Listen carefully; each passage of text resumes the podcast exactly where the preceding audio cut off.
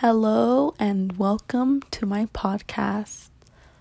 The first thing that I want to say is thank you for taking the time to listen to what I'm about to say.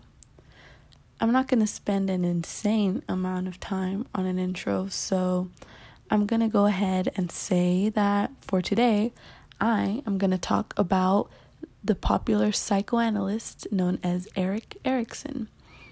I'm sure you've heard that name before because Erikson's huge in the world of psychology, but he's huge for a reason. That reason being that he's made fantastic discoveries that a person could just never get tired of learning about. I myself learned about Erikson for the first time during my junior year of high school, and ever since then, he's been brought up in a number of the classes that I have taken but it's never been boring to me to have to hear about it again and again because I enjoyed it. Erikson um, is best known for his theory on the psychological development of human beings, more specifically, his stages of psychosocial development. This theory of his states that a person's personality develops in eight stages. This explains that one's experience with these stages shapes the development of their personality and causes either a negative or positive effect in their personality. So, Erikson's theory of psychosocial development consists of eight stages. It might sound like a lot, but I will give a simple breakdown of each of them. So, the first stage is trust versus mistrust, which occurs during infancy until about 18 months. So, during this stage, the importance is about the baby and the care that they receive from their caretaker. If their needs are properly met, then the baby will be able to develop a sense of trust. And on the other hand, if the baby isn't properly tended to, it could have a lot of anxiety in the future.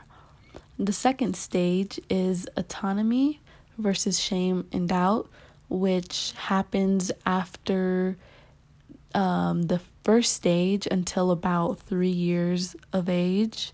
At this stage, children are learning to be confident in their abilities, and if parents encourage their children, then a child will become confident in what they do.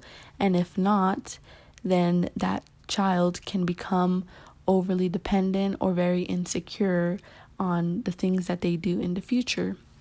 The third stage is initiative versus guilt, which happens between the ages of three and five, or the preschool age, you could say.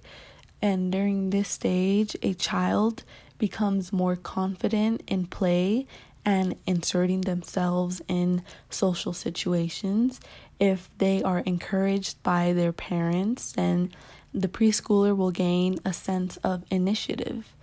And if it is not encouraged by their parents, then they will develop a sense of guilt in trying to come out of their shell. The fourth stage is industry versus inferiority, which happens during the elementary school years. And at this age, a child begins to care a lot about their peers and social situations and being able to do things on their own. If they are given a positive response by teachers or caregivers, then this child will gain pride in what they do. And if they are stopped or they receive a negative reaction, then the child will feel inferior. The fifth stage is identity versus role confusion, which is during the teen years. This is when teenagers are searching for a sense of self, and either a teen will become comfortable with themselves or they will become confused on who they are as a person. The sixth stage is intimacy versus isolation, which occurs at the ages of 18 until 40. And In this stage, a person will either begin to form intimate relationships with the people around them or they will isolate themselves. And the seventh stage is generativity versus stagnation, which occurs from ages 40 to 60. And this basically is feeling as if you either did or didn't make a difference in the world during your time. And the last stage, or the eighth stage, is ego integrity versus despair, which occurs at the age of 60 and goes on until you pass away. And this last stage is when the individual looks back on their life and either feels proud of everything that they have done or unaccomplished.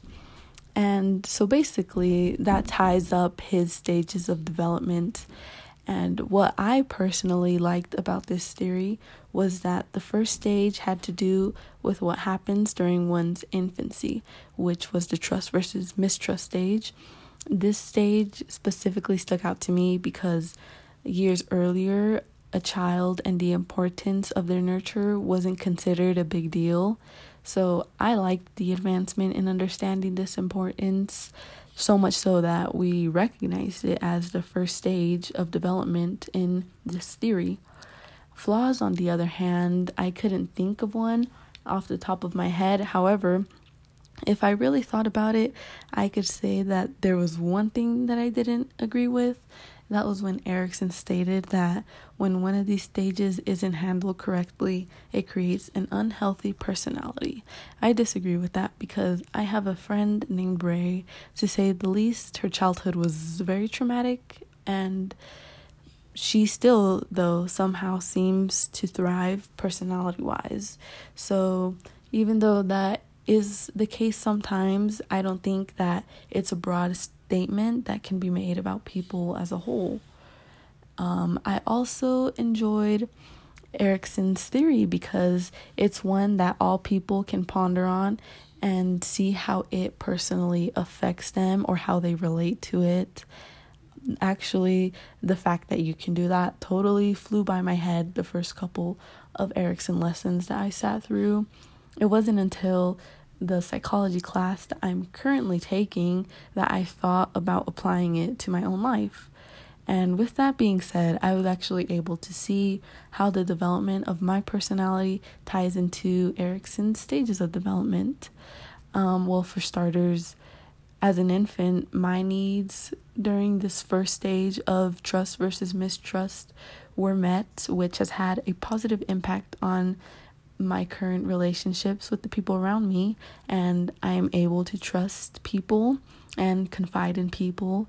Um, however, the next two stages, which are autonomy versus shame and initiative versus guilt, um, were not fulfilled like I would have liked. This led to me being very shy and insecure in what I do and feeling like I always have to be dependent on my parents when they're around because of the experiences that I had while I went through these stages, which again were the second and third stages. Um, so, though things have gone a bit downhill for me, I'm hoping for improvement since I currently am going through the fifth and sixth, sixth stages. I hope that since I'm a bit more in control of my life now, that I will be able to establish my sense of identity in order to have a successful adulthood. And from then, we'll see how the rest goes and how I do in the following stages as I continue through life. But that's basically everything that I wanted to say today, and that sums up my podcast on Erik Erikson, the psychoanalyst.